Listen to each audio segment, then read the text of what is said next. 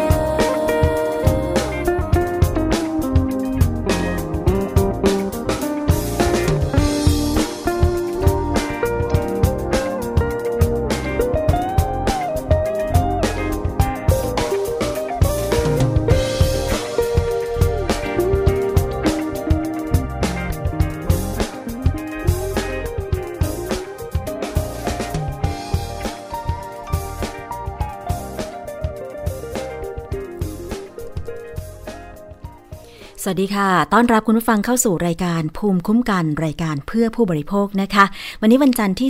14 มีนาคม 2559 อยู่กับดิฉันชนะทิพไพรพงศ์นะคะ www.thaipbsonline.net แล้วก็ฟังพร้อมกันอีก 6 สถานีที่เชื่อมโยงสัญญาณค่ะ ได้แก่สถานีวิทยุชุมชนเทศบาลทุ่งหัวช้างจังหวัดลำพูนนะคะ FM 106.25เมกะเฮิรตสถานีวิทยุชุมชนคนเมืองลี้จังหวัดลำพูนค่ะ FM 103.75เมกะเฮิรตซ์สถานีวิทยุชุมชนคนเขาวง จังหวัดกาฬสินธุ์ FM 89.5เมกะเฮิรตซ์ และสถานีวิทยุชุมชนวัดโพธิ์บัลลังก์จังหวัดราชบุรี FM 103.75เมกะเฮิรตซ์สถานีวิทยุชุมชน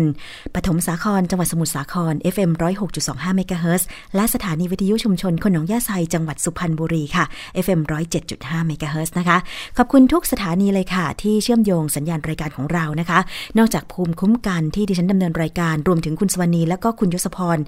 ที่จะมาพบกับคุณผู้ฟังวันจันทร์ถึงวันศุกร์11ถึง12นาฬิกาแล้วนะคะ ก็ยังมีรายการอื่นๆ อีกมากมาย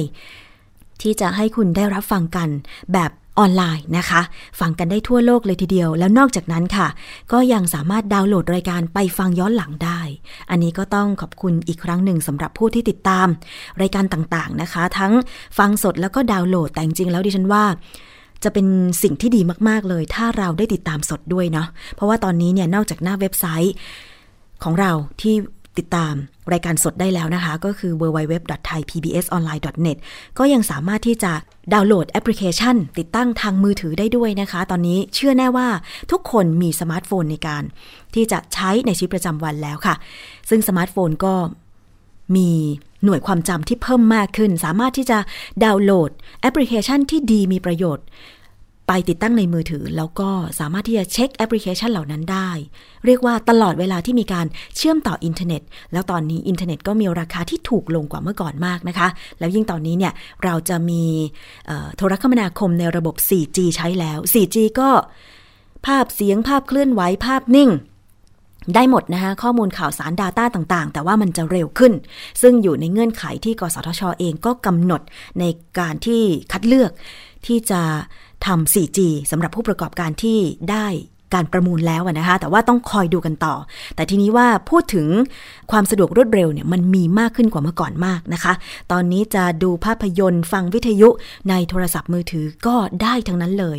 ทุกที่ที่มีการเชื่อมต่ออินเทอร์เน็ต สามารถที่จะ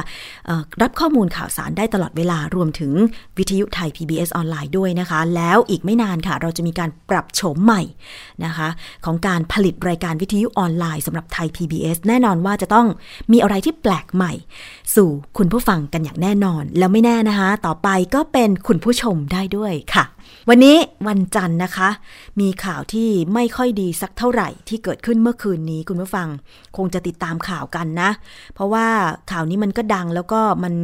หมายถึงความปลอดภัยของผู้ที่อยู่ในอาคารนะคะ ก็คือมีเหตุเกิด ที่ตึก SCB Park ถนนรัชดาพิเศษกตรงแยกรัชโยธินนะคะเป็นไทยพาณิชย์สำนักงานใหญ่ เหตุเกิดที่ชั้นใต้ดินตึกบีนะคะคือตอนแรกเนี่ยข่าวมา ซึ่งดิฉันอ่านแล้วก็ตกใจพอสมควร เพราะว่ามีการแชร์กันนะคะ มีการบอกข่าวกันในเพจของสถานีวิทยุจราจรนะคะ ทุกเพจเลยทีเดียวแล้วก็รวมทั้งมีภาพจากหน่วยกู้ภัย ที่นำมาประกอบในข่าวด้วยนะคะ ซึ่งตอนแรกเนี่ย คือมันอาจจะมีดราม่ากันนิดหน่อย ตรงที่ว่ามีภาพที่หน่วยกู้ภัยกำลังเข้าไป ยังตึก SCB Park แล้วก็มีเหมือนกลุ่มควันอยู่ภายในตึกนั้นนะคะ เพราะว่าสีมันขมุกขมัว แล้วก็เร่งช่วยเหลือผู้บาดเจ็บกันนะคะ แล้วก็มีการพาดหัวบอกว่าไฟไหม้ แล้วก็มีคนไปคอมเมนต์ว่า เอ๊ะ เห็นกลุ่มควัน แล้วคิดว่าเป็นไฟไหม้แล้วหรืออะไรประมาณนี้นะคะ ซึ่งทางแอดมินของเพจ สถานีวิทยุจราจรก็บอกว่ามันเป็นข่าวที่เข้ามา แล้วก็ขอให้เข้าใจการทำงานคือ พอมีการรายงานกันต่อมาว่า เป็นกลุ่มควันที่เกิดขึ้นจากการเข้าไปปรับปรุง ระบบ การดับเพลิงภายในอาคารแห่งนั้นนะคะ ซึ่งดิฉันเข้าใจว่าในการทำงานที่ฉุกเฉินเนี่ยบางที ข่าวที่ออกมากับกระแสต่างๆ โดยเฉพาะตอนนี้ก็อย่างที่บอกไปว่าเทคโนโลยีมันก้าวหน้า ทั้งภาพนิ่ง ทั้งคลิปอะไรต่างๆ ก็ออกมารวดเร็วเพื่อเตือนภัยสำหรับคนที่จะต้องสัญจรผ่านไปผ่านมาในช่วงเวลานั้นๆว่า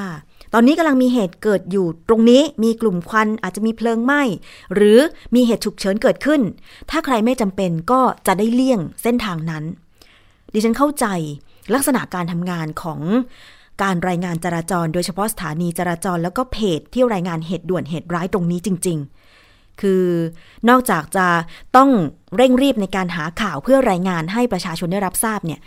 ก็ต้องมาโดนกดดันจากกลุ่มคนที่ออกจะดราม่า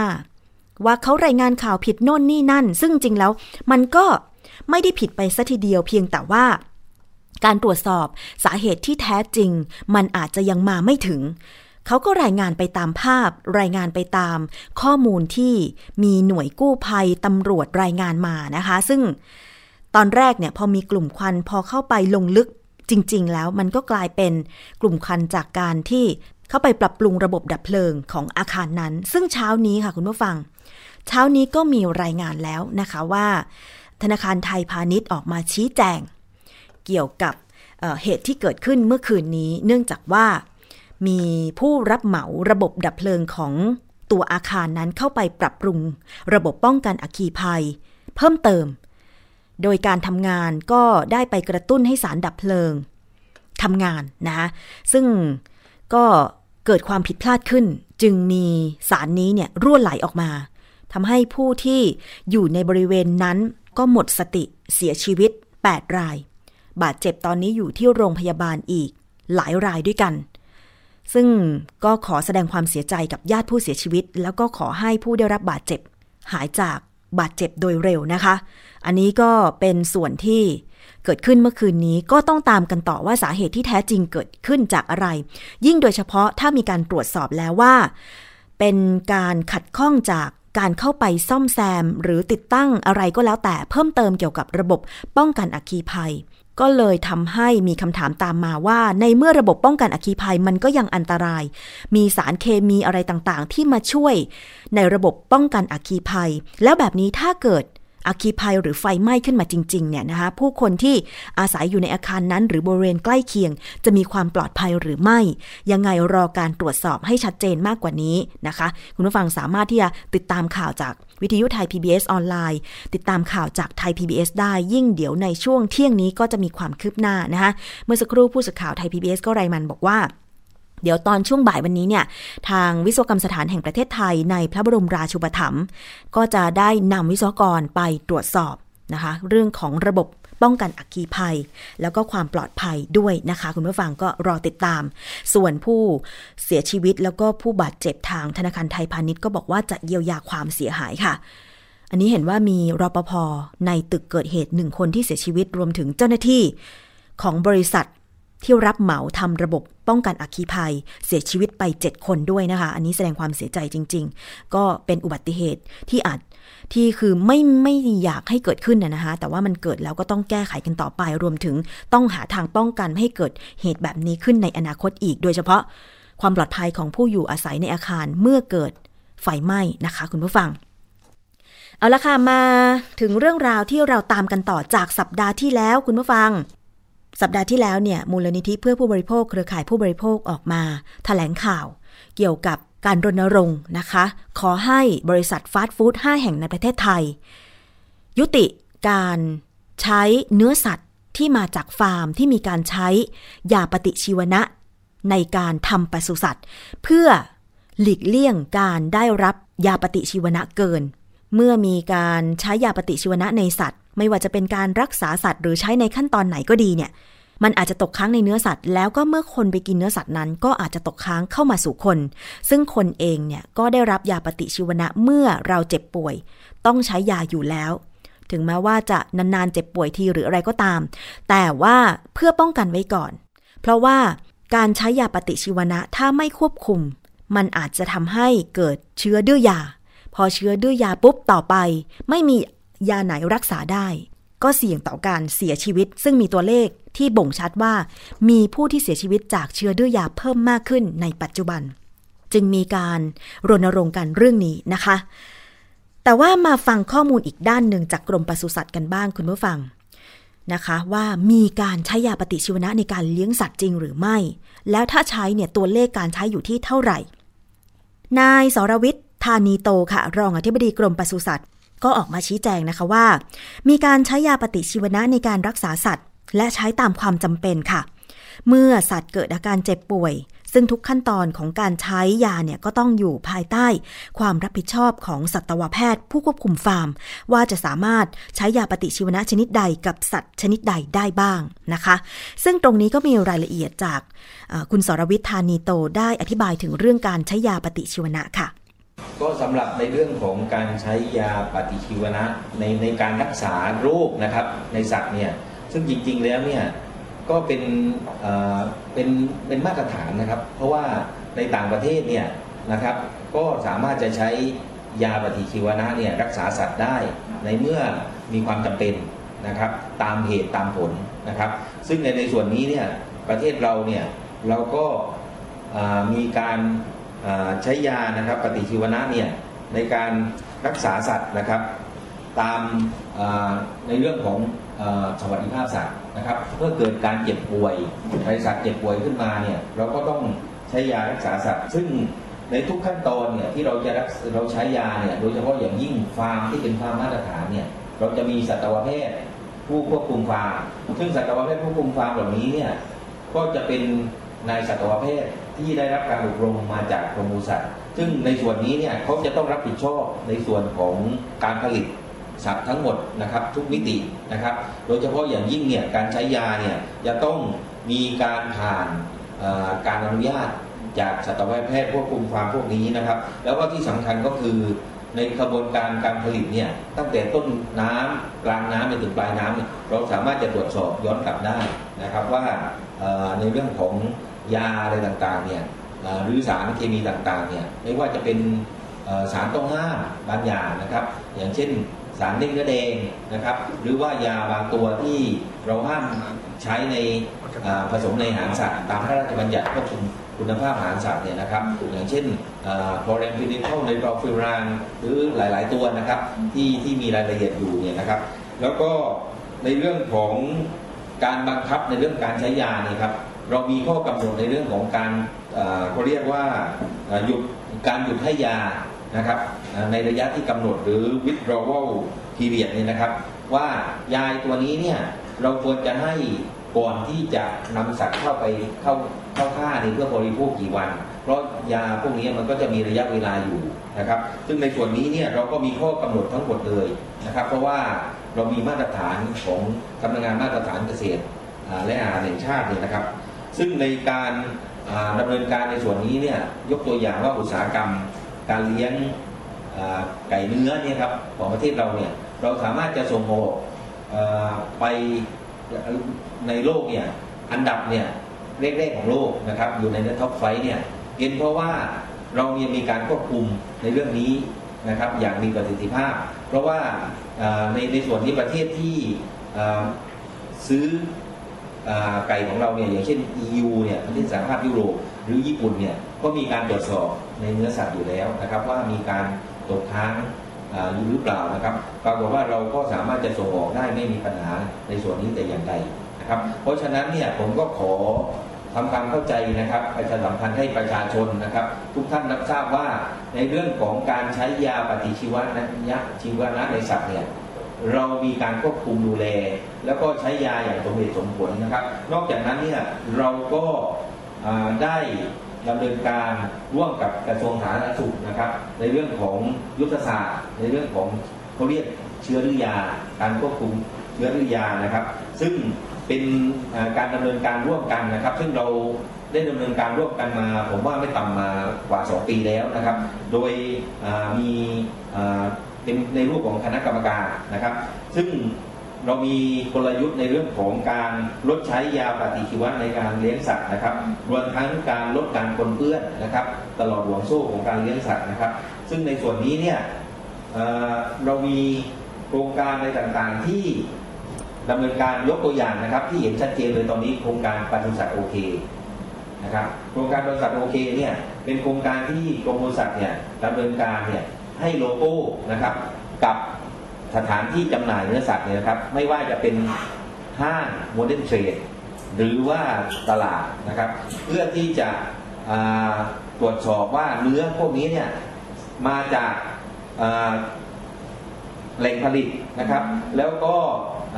ระดับที่ E- EAP Farm นะครับ แล้วก็โรงฆ่าสัตว์ที่ถูกต้องตามกฎหมาย รวมทั้งไม่มีสารตกค้างนะครับ ซึ่งในส่วนของกรมกรมปศุสัตว์โอเคนะครับ ก็จะมีโลโก้ในลักษณะอย่างนี้นะครับ ซึ่งผู้บริโภคทุกท่านเนี่ยสามารถจะเดินเข้าไปหาได้ถ้ามีโลโก้เหล่านี้เนี่ยเราก็มั่นใจได้เลยว่า รับรองว่านอกจากไม่มีโรคแล้วนะครับ ก็ไม่มี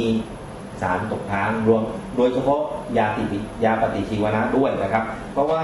โครงการบริษัทโอเคเนี่ยครับก็นะครับที่เห็นนะครับว่า เนื้อสัตว์ปลอดภัยนะครับปราศจากสารตกค้างปลอดภัยจากจุลินทรีย์ก่อโรคนะครับตรวจสอบย้อนกลับได้นะครับโรงฆ่าสัตว์ที่ถูกตามสุขลักษณะอนามัยนะครับความมาตรฐานนะครับ แล้วก็สถานที่จำหน่ายเนื้อสัตว์สะอาดเพราะฉะนั้นเนี่ยเราก็มีคำตอบอยู่แล้วนะครับว่าในการเลือกซื้อเนื้อเนี่ยเพื่อบริโภคเนี่ยเราจะต้องดำเนินการในส่วนนี้นะครับเพราะฉะนั้นเนี่ยก็ขอให้ประชาชนนะครับเลิกกังวล นะครับในเรื่องว่าในส่วนที่ว่าเนื้อสัตว์เนี่ยเป็นสาเหตุใหญ่ในการทำให้เกิดเชื้อดื้อยาเนี่ยนะครับ เพราะว่าเชื้อดื้อยาเนี่ยในการที่เราประชุมกันหลายๆครั้งเนี่ยมันมาจากหลายสายสาเหตุนะครับไม่ได้สาเหตุจากการใช้ยาปฏิชีวนะในสัตว์นะครับ เพราะว่าตอนนี้เนี่ยเราใช้ยาปฏิชีวนะในสัตว์อย่างสมเหตุสมผล และก็ตามหลักสวัสดิภาพสัตว์ครับ ค่ะนนั้นเป็นคำยืนยันจากรองอธิบดีกรมปศุสัตว์คุณสรวิทย์ธานีโตนะคะว่า ถึงแม้จะมีการใช้ยาปฏิชีวนะในการปศุสัตว์ก็จริง แต่ว่าใช้ตามความจำเป็น แล้วก็เมื่อสัตว์เกิดการเจ็บป่วยอย่างสมเหตุสมผลนะคะแล้วก็มีทางด้านผู้ดูแลนะคะ ไม่ว่าจะเป็นสัตวแพทย์ที่จะต้องเข้าไปดูแลรักษาสัตว์ทุกขั้นตอนของการใช้นะคะ แต่ทีนี้ มาดูตัวเลขการใช้ยาในปศุสัตว์กันบ้างค่ะ ว่าแต่ละปีมีมากน้อยขนาดไหนค่ะ คือในในส่วนนี้นะครับปริมาณแต่ละปีเนี่ยก็จะมีสมาคมนะครับในเรื่องของเอวิชภัณฑ์สัตว์เนี่ยเขาดูแลอยู่แล้วนะครับ ซึ่งในส่วนนี้เนี่ยจะเป็นบางครั้งเนี่ยก็จะนอกจากจะเป็นยาเอ่อสำเร็จรูปแล้วนี่ยครับ ก็จะเป็นสารเคมีนะครับสารเคมีซึ่งเขาจะเอามาผลิตยาอีกทีนึงในเรื่องของ ส่วนก่อนที่จะขายเขาเรียก pre-marketing นะครับนะครับ ก็เป็นส่วนที่สาธารณสุขเขาเป็นคนดูแลอยู่แล้วนะครับ แล้วแล้วก็ส่วน post-marketing เนี่ยก็จริงๆ แล้วสุขสาธารณสุขก็เป็นคนดูแลนะครับ แต่ทางด้านของสัตวแพทย์เนี่ยเราก็จะช่วยดูในเรื่องของตามฟาร์มนะครับตามอ่าแล้วก็ที่ผมพูดตั้งแต่ตอนแรกว่าเรามีพระราชบัญญัติวิชาชีพ 2545 ซึ่งในเรื่องของการจำหน่ายนะครับยาสัตว์ อาหาสัตว์อะไรต่างๆเนี่ยต้องดำเนินการโดยสัตวแพทย์เท่านั้น แล้วก็ต้องมีใบประกอบการสถานพยาบาลสัตว์ สถานที่ขายอาหารสัตว์เท่านั้นนะครับ ซึ่งในในเรื่องของจำนวนเนี่ยผมคิดว่าคงจะให้ครับให้ข้อมูลที่ชัดเจนไม่ได้ เพราะว่ามันอาจจะในเรื่องของจำนวนเนี่ยมันเป็นในลักษณะที่ว่าอาจจะไม่ไม่ไม่แน่นอนนะครับ ถึงถึงขนาดที่ว่าที่ที่ตามข่าวนะครับ แต่ว่าในส่วนนี้เนี่ยเราเนี่ยดำเนินการได้อย่างการครอบคลุมในเรื่องของในเรื่องของการดูแลอยู่แล้วครับนอกจากจะซื้อยาแล้วก็ควบคุมการใช้ด้วย ไม่ไม่ใช่ว่าไปซื้ออย่างเดียวนะครับ คือจะต้องควบคุมการใช้ด้วยว่าใช้เนี่ยจำนวนปริมาณเท่าไหร่แล้วก็จะต้องจะต้องใช้เนี่ยหยุดระยะหยุดยาเท่าไหร่ ค่ะ อันนั้นก็เป็นเรื่องของ ถ้าจะมีการใช้ยาในการเลี้ยงสัตว์นะคะ จะต้องมีหน่วยไหนมาควบคุมดูแลกันบ้าง แต่ทีนี้ค่ะ ขั้นตอนว่าจะใช้ยาปฏิชีวนะในการเลี้ยงสัตว์เนี่ยเขาจะใช้เมื่อไหร่ ไปฟังท่านรองอธิบดีกรมปศุสัตว์ค่ะชี้แจงค่ะส่วนใหญ่เป็นอาการป่วย คือหมายถึงว่าต้องรักษาไม่ได้ใช้ยาติดปฏิชีวนะในการแบบเป็นสารเร่งการเจริญเติบโต growth promoter เนี่ยไม่ใช่นะครับอย่างเงี้ยก็คือใช้การรักษาอย่างเดียวเพราะว่า ถ้าเกิดว่าเป็น growth promoter เนี่ยมันจะเป็นการเพิ่มต้นทุนนะครับที่ผมพูดนะแต่ว่าตอนนี้เราต้องรักษาเพราะว่าการรักษานอกจากป้องกันเชื้อโรคที่จะแพร่ออกไปเนี่ยก็ยังอยู่ในหลักของสวัสดิภาพสัตว์นะครับ ว่าเจ็บป่วยเนี่ยสัตว์เจ็บป่วยเนี่ยเราต้องรักษานะครับ แล้วก็การรักษาเนี่ยก็ส่วนใหญ่ก็ใช้ยาปฏิชีวนะที่ไม่ห้ามให้ใช้อะครับ ก็คืออไม่ใช่พวกที่ที่ทำให้เกิดเชื้อดื้อยาหรือว่า เป็นสัญญาณจากต่างประเทศที่ว่าเอ้ส่วนนี้เนี่ยควรจะเลิกใช้นะครับอะไรอย่างเงี้ยนะครับ ซึ่งในส่วนนี้เนี่ยเราเรามีข้อแล้วเรามีสมาคมผู้ควบคุมเอ่อฟาร์มเลี้ยงสัตว์นะครับนะครับ ทั้งสุกรทั้งสัตว์ปีนะครับ เรามีสมาคมทั้งสองสมาคมเลยแล้วก็ส่วนในรายย่อยๆครับก็จะมีเจ้าหน้าที่ปศุสัตว์ระดับอำเภอครับนะครับ ระดับอำเภอซึ่งเรามีอยู่ปศุสัตว์อำเภออยู่ครบทั่วทุกประเทศไทย 800กว่าแห่งเนี่ยนะครับนะครับ เป็นคนที่แนะนำในเรื่องของการใช้ยา ค่ะที่ท่านรองอธิบดีกรมปศุสัตว์บอกเมื่อสักครู่ว่า ก็ไม่ใช้ยาที่มีการประกาศห้ามใช้กับสัตว์ เนื่องจากเกรงว่าอาจจะเกิดไปตกค้างนะคะ แล้วก็ทำให้เกิดเชื้อดื้อยา ซึ่งมีประกาศของกรมปศุสัตว์นะคะได้ให้ไว้ที่ห้ามใช้กับสัตว์ก็ได้แก่ยา Enterococcus Staphylococcus aureus นะคะ รวมถึงยา Escherichia coli และ Salmonella นะคะ อันนี้เป็นยา 4 ชนิดนะคะที่มีการประกาศห้ามใช้ในการเลี้ยงสัตว์ค่ะ แต่ทีนี้ว่าถ้าเป็นฟาร์มขนาดใหญ่ โอเค อาจจะมีปศุสัตว์ อาจจะมีเรื่องของการควบคุมโดยสัตวแพทย์อะไรต่างๆ แต่ก็มีเหมือนกันที่อาจจะมีการใช้ยา ในผู้เลี้ยงสัตว์รายย่อยก็ต้องยอมรับนะคะ อย่างเช่น ตามบ้านต่างๆ แล้วก็มีการเลี้ยงแบบไม่ใช่ฟาร์ม เลี้ยงตัวสองตัว 5 ตัวอะไรอย่างเงี้ยนะคะ ซึ่งก็ต้องมีการใช้ยาในสัตว์เหมือนกันเวลาสัตว์เจ็บป่วยอะไรอย่างเงี้ยนะคะ จะมีการดูแลอะไรอย่างไรเรื่องนี้ รองอธิบดีกรมปศุสัตว์ก็ได้ชี้แจงดังนี้ค่ะ คือในส่วนนี้เนี่ย ก็อาจจะมีบ้างนะครับ แต่ว่าถือว่าเป็นส่วนน้อยมากนะครับหรือหรือว่าเป็นส่วนน้อยมาก แล้วก็ตอนนี้เนี่ยตามอ่าในเรื่องของที่ผมบอกกฎหมายของพระราชบัญญัติควบคุมคุณภาพอาหารสัตว์เนี่ยนะครับ แล้วก็พระราชบัญญัติวิชาชีพนะครับ แล้วก็พระราชบัญญัติยาสัตว์เนี่ยครับที่เรากำลังจะดำเนินการอ่าปรับปรุงใหม่เนี่ยก็ต่อไปเนี่ยก็คงจะไม่มีอย่างนั้นเกิดขึ้นแล้วนะครับ จะต้องมีการควบคุมจาก จากอ่าหน่วยงานที่เกี่ยวกับรับผิดชอบโดยเฉพาะสัตวแพทย์เท่านั้น แต่ในในในที่นี้ขอคิดเจนว่าส่วนนั้นอะเป็นส่วนเล็กน้อยเท่านั้นนะครับ เพราะว่าผมว่าการเลี้ยงสัตว์ถ้ารายย่อยเนี่ยไม่ถึง 10%นะเพราะว่าในในในการเลี้ยงสัตว์เศรษฐกิจเนี่ยอย่างสุกรแล้วก็แล้วก็ไก่เนี่ยนะครับ อยู่ในรายมือรายใหญ่ถึง 90%นอกน รอบนั้นคือสิบเปอร์เซ็นต์เนี่ยอาจจะเป็นไก่พื้นเมืองอะไรอย่างนี้พวกนี้ครับ หรือว่าอ่าสุกรเดี๋ยวนี้ก็สุกรพื้นเมืองแทบไม่มีแล้ว ก็มีสุกรที่รายย่อยเลี้ยงเนี่ยก็ส่วนน้อยมาก ค่ะนั่นเป็นคำยืนยันจากรองอธิบดีกรมปศุสัตว์นะคะ คุณสรวิทย์ธานีโตค่ะ ในขณะที่นายกสมาคมผู้เลี้ยงสุกรแห่งชาติเองก็ยอมรับว่าผู้เลี้ยงสุกรรายย่อยบางส่วนจำเป็นจะต้องใช้ยาปฏิชีวนะนะคะเพื่อรักษาอาการเจ็บป่วยของสัตว์เลี้ยง และกระตุ้นการกินอาหารของสุกร แต่ก็พบว่าผู้เลี้ยงส่วนใหญ่ทำตามข้อปฏิบัติของกรมปศุสัตว์นะคะเพราะว่าอย่างที่บอกไปว่ามีกฎหมาย ควบคุมคุณภาพอาหารสัตว์ปี 2558 และกฎหมายวิชาชีพการสัตวแพทย์ปี 2545 นะคะ แต่ทีมข่าวของไทย PBS ค่ะ ก็ได้สอบถามไปยังฝ่ายสื่อสารองค์กร บริษัทฟาสต์ฟู้ดยี่ห้อหนึ่งก็ยอมรับว่า ต้องการให้เน้นตรวจสอบการใช้ยาปฏิชีวนะ ในอุตสาหกรรมผลิตเนื้อสัตว์มากกว่า เพราะขณะนี้แม้จะมีการกำหนดมาตรฐานการได้มาซึ่งวัตถุดิบอย่างมีประสิทธิภาพ แต่ก็ยังจำเป็นต้องใช้วัตถุดิบจากผู้ผลิตรายใหญ่นะคะ อันนี้เป็นข้อมูลล่าสุดจากทั้งกรมปศุสัตว์แล้วก็ทั้งบริษัทฟาสต์ฟู้ดนะคะ ซึ่งที่มีการรณรงค์กันไปว่าอยากให้บริษัทฟาสต์ฟู้ดเนี่ยเลิกรับซื้อเนื้อสัตว์ที่ใช้ยาปฏิชีวนะนะคะ แต่แม้วงการปศุสัตว์ทั่วโลกจะไม่ปฏิเสธการใช้ยาปฏิชีวนะ เพื่อการรักษาโรค ในสัตว์ก็ตาม แต่ก็ไม่ได้หมายความว่า ฟาร์มเลี้ยงสัตว์ทุกที่จะต้องใช้ยาเหมือนกัน ซึ่งตอนนี้ค่ะมีการทำปศุสัตว์แบบอินทรีย์แล้วด้วย ก็คือการเลี้ยงหมูปลอดสารพิษ เขาทำกันอย่างไรนะคะ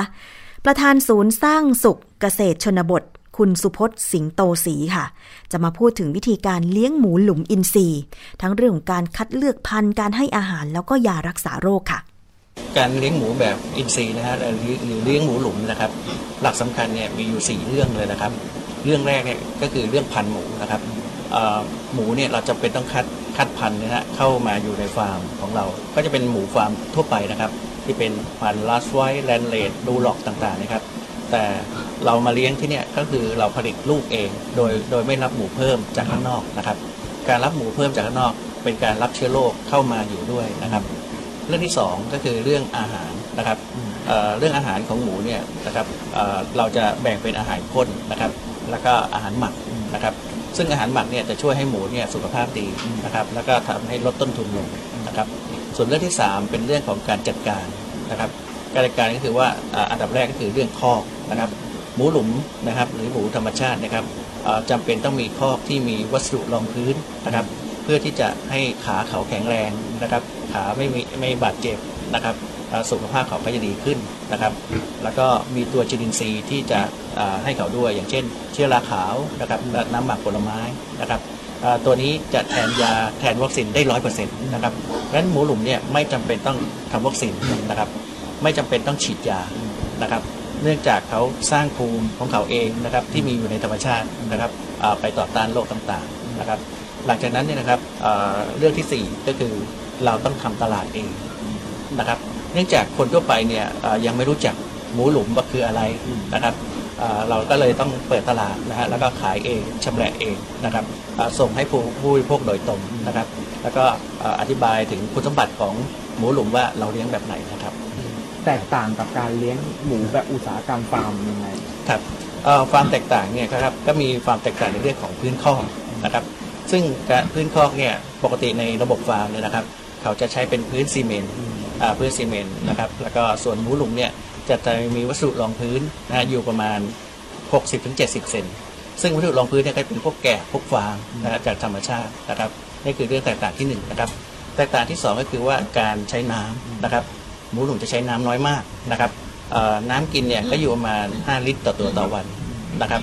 ส่วนหมูพันธุ์เนี่ยก็ใช้อยู่ประมาณสัก10ถึง20 ลิตรต่อตัวต่อวันนะครับ แล้วหมูพวกนี้ไม่จำเป็นต้องต้องอาบน้ำนะครับ เพราะว่าเราใช้จุลินทรีย์เนี่ยพ่นที่ตัวเขาทุกสัปดาห์นะครับเรื่องที่สี่ก็คือเรื่องอีกเรื่องหนึ่งคือเรื่องแรงงานนะครับ เราจะใช้แรงงานน้อยมากนะครับ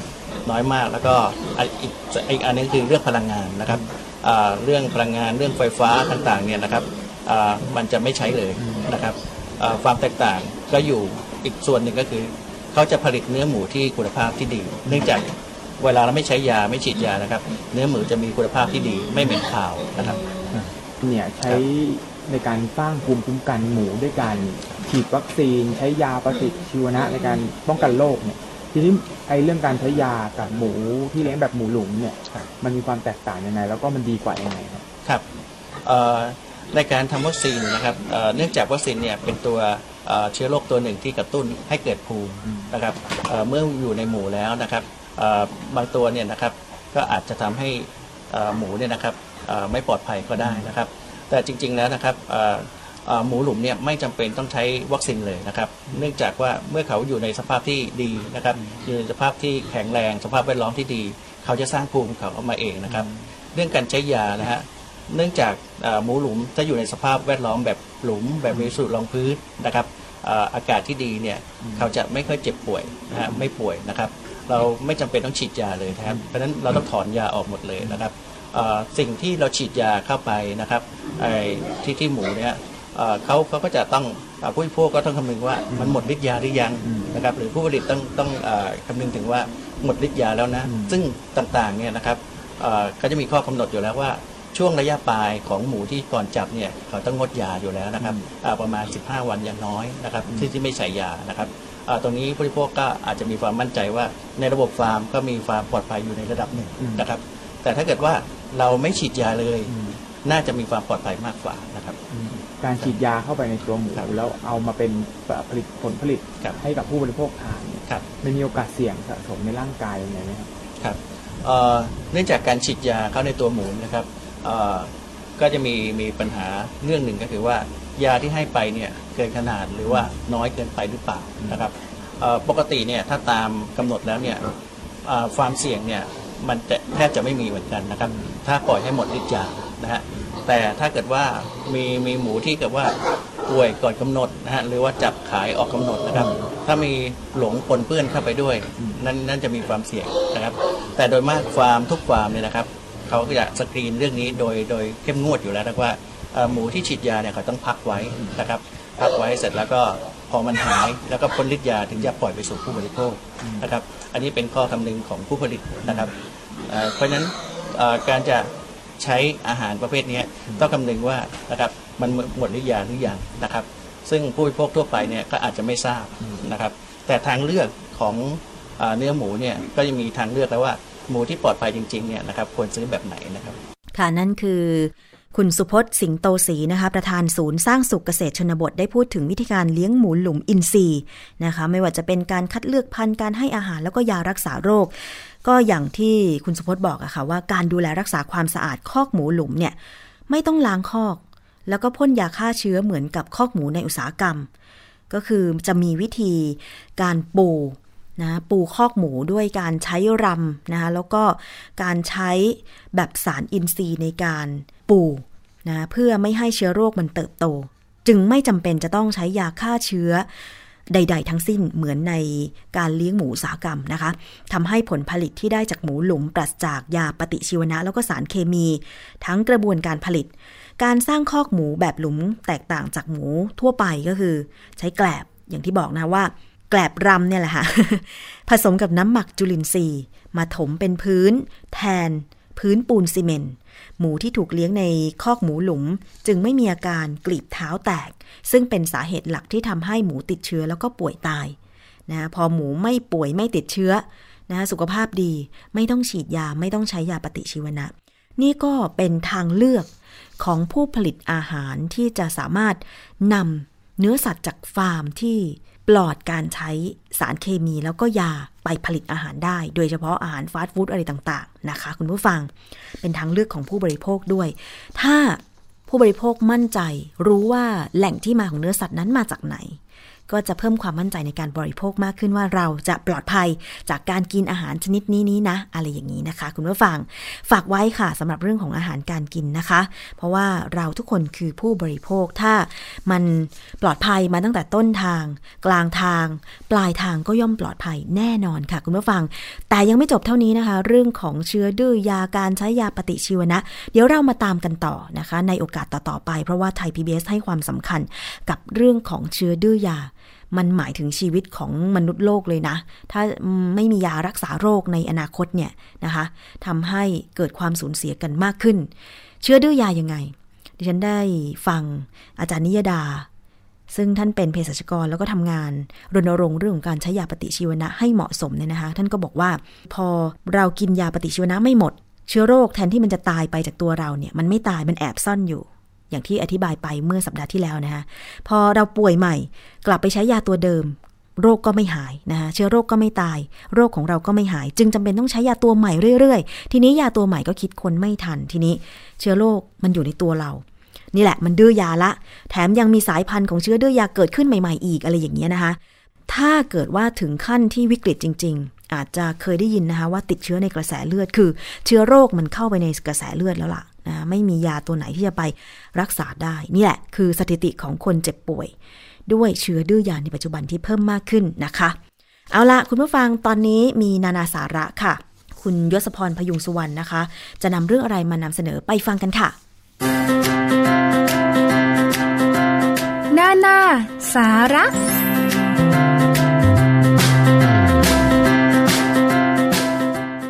วัสดีครับต้อนรับคุณผู้ฟังเข้าสู่ช่วงนานาสาระ กับผมยศพรพยุงสุวรรณนะครับ ก็มาพบกันเป็นประจำ ทุกวันจันทร์และพฤหัสบดีในรายการภูมิคุ้มกันครับ กับการนำเสนอสาระความรู้ต่างๆ ที่คุณผู้บริโภคควรจะทราบ เราก็จะหาข้อมูลเหล่านี้มาแชร์ มาแบ่งปันให้ได้ทราบกันนะครับ เพื่อให้คุณผู้ฟังได้รู้เท่าทัน ในเรื่องราวต่างๆ ทั้งเรื่องที่อาจจะไม่เคยทราบมาก่อน ก็จะได้ทราบกันนะครับ ส่วนเรื่องที่คุณผู้ฟังอาจจะพอทราบมาบ้างแล้ว ก็จะได้รู้ในรายละเอียดมากยิ่งขึ้นนานาสาระในวันนี้สิ่งที่เราจะมานำเสนอให้คุณผู้ฟัง ได้ติดตามรับฟังนะครับเป็นเรื่องของผลไม้ไทย ที่ต้องบอกว่าหลายคนมองข้ามหลายคนมักไม่ให้ความสนใจ ทั้งๆทที่ถ้าคุณผู้ฟังได้ทราบถึงประโยชน์และสรรพคุณของผลไม้ไทยชนิดนี้แล้วเนี่ยคุณผู้ฟังต้องอึ้งนะครับว่ามีประโยชน์และสรรพคุณมากมายทีเดียวครับ ผลไม้ไทยชนิดที่ว่าที่ผมกำลังจะมานำเสนอให้คุณผู้ฟังได้ทราบก็คือกล้วยครับ พูดถึงกล้วยหลายคนคงจะคุ้นเคยหรือคุ้นชิน มีปลูกหลังบ้านหรือในบริเวณบ้าน ก็เลยเป็นเหตุผลสำคัญเลยหรือเปล่าไม่ทราบนะครับ เลยทำให้หลายคนมองข้ามผลไม้ไทยชนิดนี้ไป แล้วก็หันไปให้ความสนใจ ผลไม้ที่มาจากต่างชาติ ผลไม้ที่มาจากต่างประเทศ จนหลงลืม ผลไม้ไทยที่มีประโยชน์และสรรพคุณมากมายอย่างกล้วยไป หลายคนโดยเฉพาะคนที่กำลังหาวิธีลดน้ำหนัก และให้ได้ผลอย่างจริงจัง คือบางคนเนี่ย อดข้าวอดน้ำไม่กินอะไรสักอย่างเพื่อให้น้ำหนักลดลง บางคนก็เลือกกินแต่ผลไม้อย่างเดียว หรือหนักกว่านั้นก็อาจจะไปหาหมอนะครับเพื่อที่จะกินยา หวังให้ส่วนเกินเนี่ยลดลงหายไปบางก็กินยาถ่ายเพื่อหวังให้ตัวเบาขึ้นกว่าเดิมนะครับ หรือก็ใช้วิธีอื่นๆที่ได้รับการบอกต่อๆกันมา วิธีเหล่านี้ที่เราได้พูดไปเนี่ยอาจจะมี ผลดีบ้างในช่วงแรก ๆ แต่ว่าหลังจากผ่านเวลาไปสักพัก แล้วคุณผู้ฟังจะพบนะครับว่า ไม่มีทางที่ใครจะกินผลไม้อย่างเดียวเนี่ยไปตลอดชีวิต หรือไม่กินอะไรเลยทั้งวัน ต่อเนื่องกันยาวนาน หรืออาจใช้การกินยาถ่ายบ่อยๆ เมื่อเวลาผ่านไปนานๆเข้าเนี่ยลำไส้ก็จะเริ่มทำงานผิดปกติ คราวนี้ยาถ่ายก็จะใช้ไม่ได้ผลอีกต่อไป แถมยังส่งผลร้ายด้วยนะครับให้เป็นคนขับถ่ายได้ยากกว่าเดิมอีก บางคนถึงกับส่งผล ให้กลายเป็นคนถ่ายไม่ออกเป็นเดือนๆก็มี ซึ่งเมื่อเป็นอย่างนี้เนี่ยก็เกิดคำถามนะครับว่าเราจะใช้วิธีไหนกันดีละ่ะ เพื่อที่จะลดน้ำหนัก วิธีหนึ่งเลยที่น่าสนใจและเป็นที่นิยมในประเทศญี่ปุ่นช่วงเวลาหนึ่งนะครับก็คือการกินกล้วยมื้อเช้า หลายคนอาจ ทำหน้างงๆใช่ไหมครับว่าเอ๊ะทำไมต้องเป็นกล้วยมื้อเช้า จะเป็นผลไม้ชนิดอื่นได้หรือเปล่า ทั้งแอปเปิลมะละกอ แตงโม และอื่นๆ คือจะเปลี่ยนเป็นผลไม้ชนิดนี้เนี่ยได้หรือเปล่านานาสาระก็เลยอยากจะขอแนะนำนะครับว่า กล้วยเป็นผลไม้ที่อุดมไปด้วยคุณประโยชน์ที่สมบูรณ์แบบที่สุดชนิดหนึ่ง คือในกล้วยเนี่ยจะมีวิตามิน B1 และ B2 ที่ช่วยในการเร่งเผาผลาญน้ำตาลและไขมันนะครับ นอกจากนั้นยังช่วยฟื้นฟูร่างกายจากการเหนื่อยล้า แล้วก็ยังมีโพแทสเซียมช่วยในการขับโซเดียม อันเป็นหนึ่งในตัวการที่จะทำให้ความดันเลือดสูงออกทางปัสสาวะ แล้วก็ยังส่งผลให้ลดการบวมของร่างกายได้ด้วยนะครับ แมกนีเซียมในกล้วย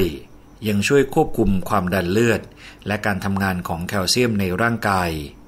เส้นใยที่มีอยู่ในกล้วย จะส่งผลให้ระบบขับถ่ายของคุณผู้ฟังในแต่ละวันดีขึ้นนะครับ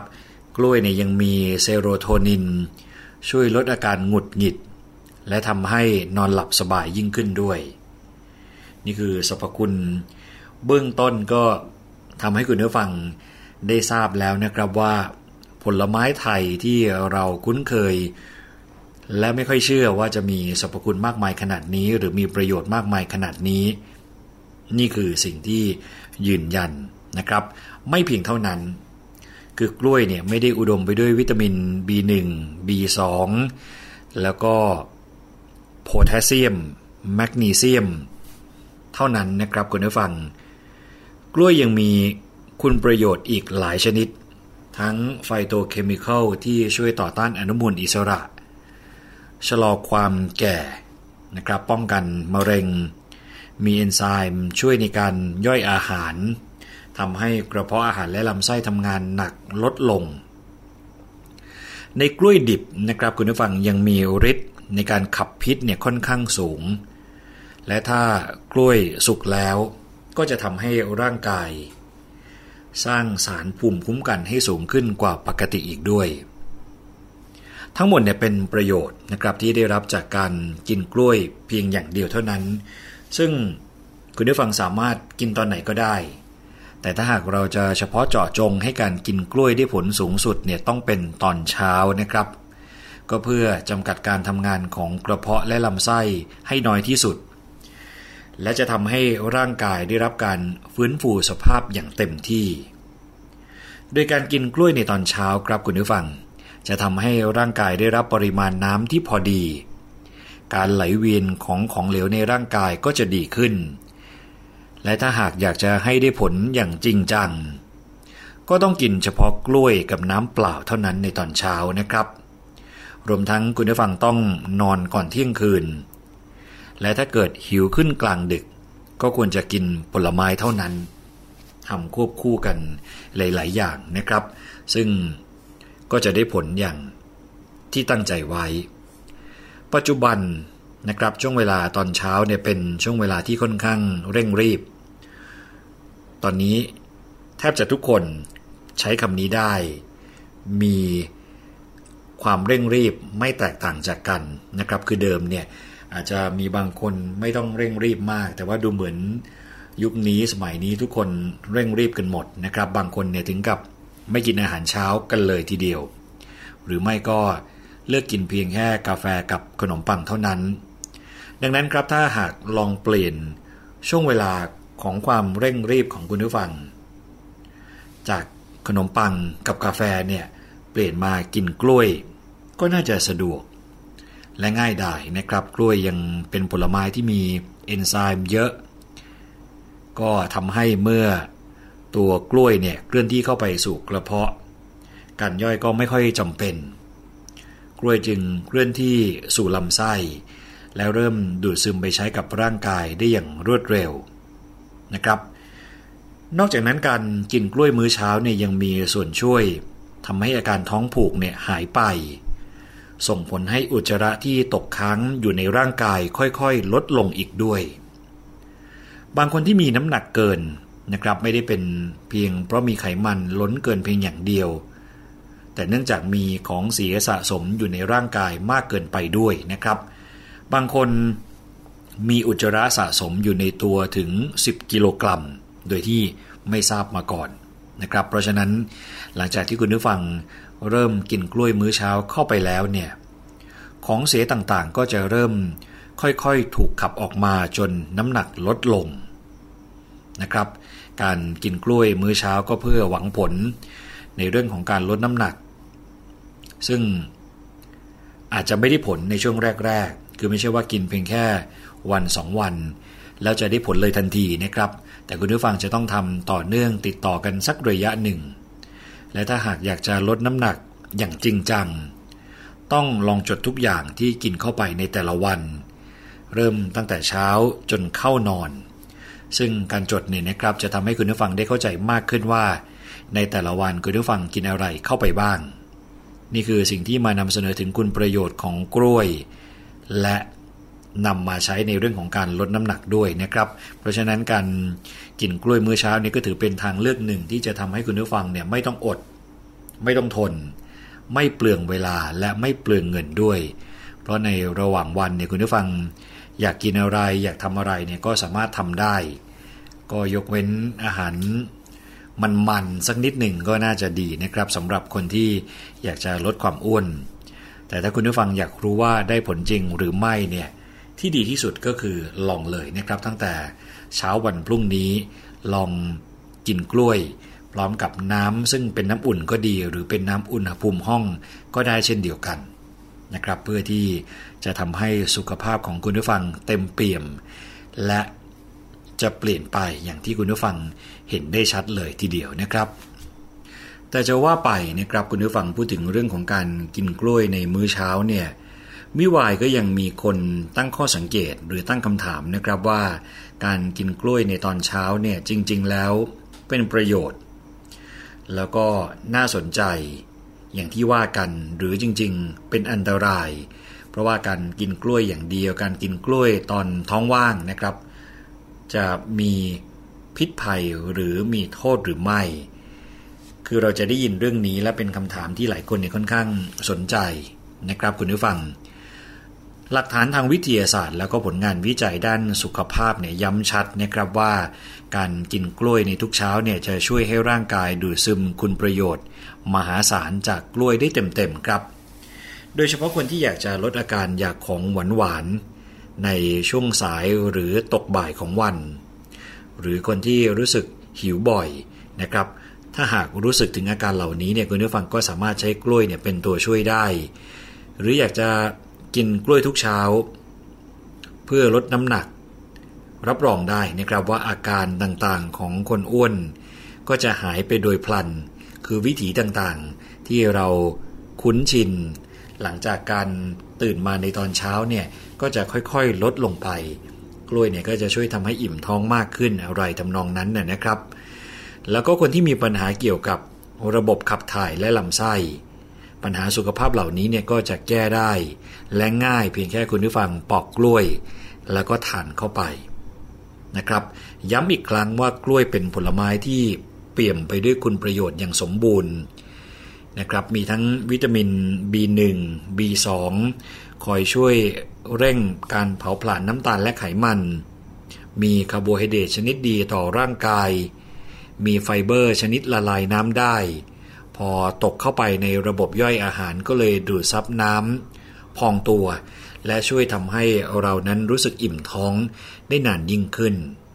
นะครับแล้วก็ยังมีวิตามินโพแทสเซียม และแมกนีเซียมที่เรียกว่าอัดแน่นอยู่ในกล้วย ช่วยในการฟื้นฟูร่างกายจากความเหนื่อยล้า ช่วยในการขับโซเดียมนะครับ ซึ่งเป็นตัวการที่ทำให้ความดันเลือดสูงในออกทางปัสสาวะ และส่งผลให้การบวมของร่างกายเนี่ยลดลงด้วย ดังนั้นนะครับคุณผู้ฟัง การกินกล้วยตอนเช้าสรุปได้เลยว่ามีประโยชน์กับร่างกายแน่นอนครับ โดยเฉพาะคนที่กำลังอยากจะลดน้ำหนัก เพียงแค่คุณผู้ฟังรับประทานกล้วยน้ำว้าสัก 1-2 ลูก พร้อมกับน้ำเปล่า 1 แก้วหลังจากตื่นนอน การลดน้ำหนักของคุณผู้ฟังเนี่ยก็จะเห็นผลที่รวดเร็ว และเต็มประสิทธิภาพมากขึ้น แต่ทั้งนี้ทั้งนั้นก็ต้องควบคุมอาหาร และออกกำลังกายไปด้วยในตัวนะครับ ส่วนใครที่สงสัยว่าต้องกินกล้วย แค่ตอนเช้าเท่านั้นเหรอถึงจะได้ประโยชน์ ย้ำกันอีกทีนะครับว่าประโยชน์ของกล้วยก็มีให้คุณผู้ฟังทั้งวันแหละครับ มีประโยชน์ทั้งสุขภาพของตา โดยเฉพาะกล้วยเนี่ยมีวิตามิน A บวกกับเบต้าแคโรทีนและอัลฟาแคโรทีนที่ช่วยบำรุงสายตา และประสาทการมองเห็นได้เป็นอย่างดี อีกทั้งการกินกล้วยเป็นประจำนะครับร่างกายก็จะได้รับโพแทสเซียม ซึ่งเป็นสารสื่อไฟฟ้าที่ช่วยกระตุ้นการทำงานของหัวใจบำรุงหัวใจให้แข็งแรงนะครับ นี่คือเรื่องราวที่วันนี้นานาสาระมานำเสนอให้คุณผู้ฟัง ได้ติดตามรับฟังนะครับ ต้องขอขอบคุณข้อมูลจาก health.com healthy eating และกระปุก .com ครับนานาสาระจะกลับมาพบกับคุณผู้ฟังอีกครั้งหนึ่งในวันพระราชบดีที่กำลังจะมาถึงนี้ครับ วันนี้ผมยศพรพยุงสุวรรณและช่วงนานาสาระต้องขอตัวลาไปก่อนแล้ว สวัสดีครับ นานาสาระ